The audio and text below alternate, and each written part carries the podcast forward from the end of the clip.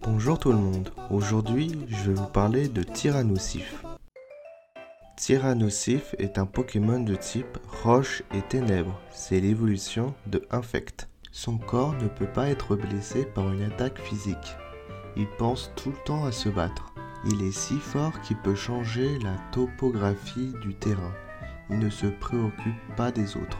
D'une main seulement, il est assez fort pour faire trembler la terre et s'écroule une montagne.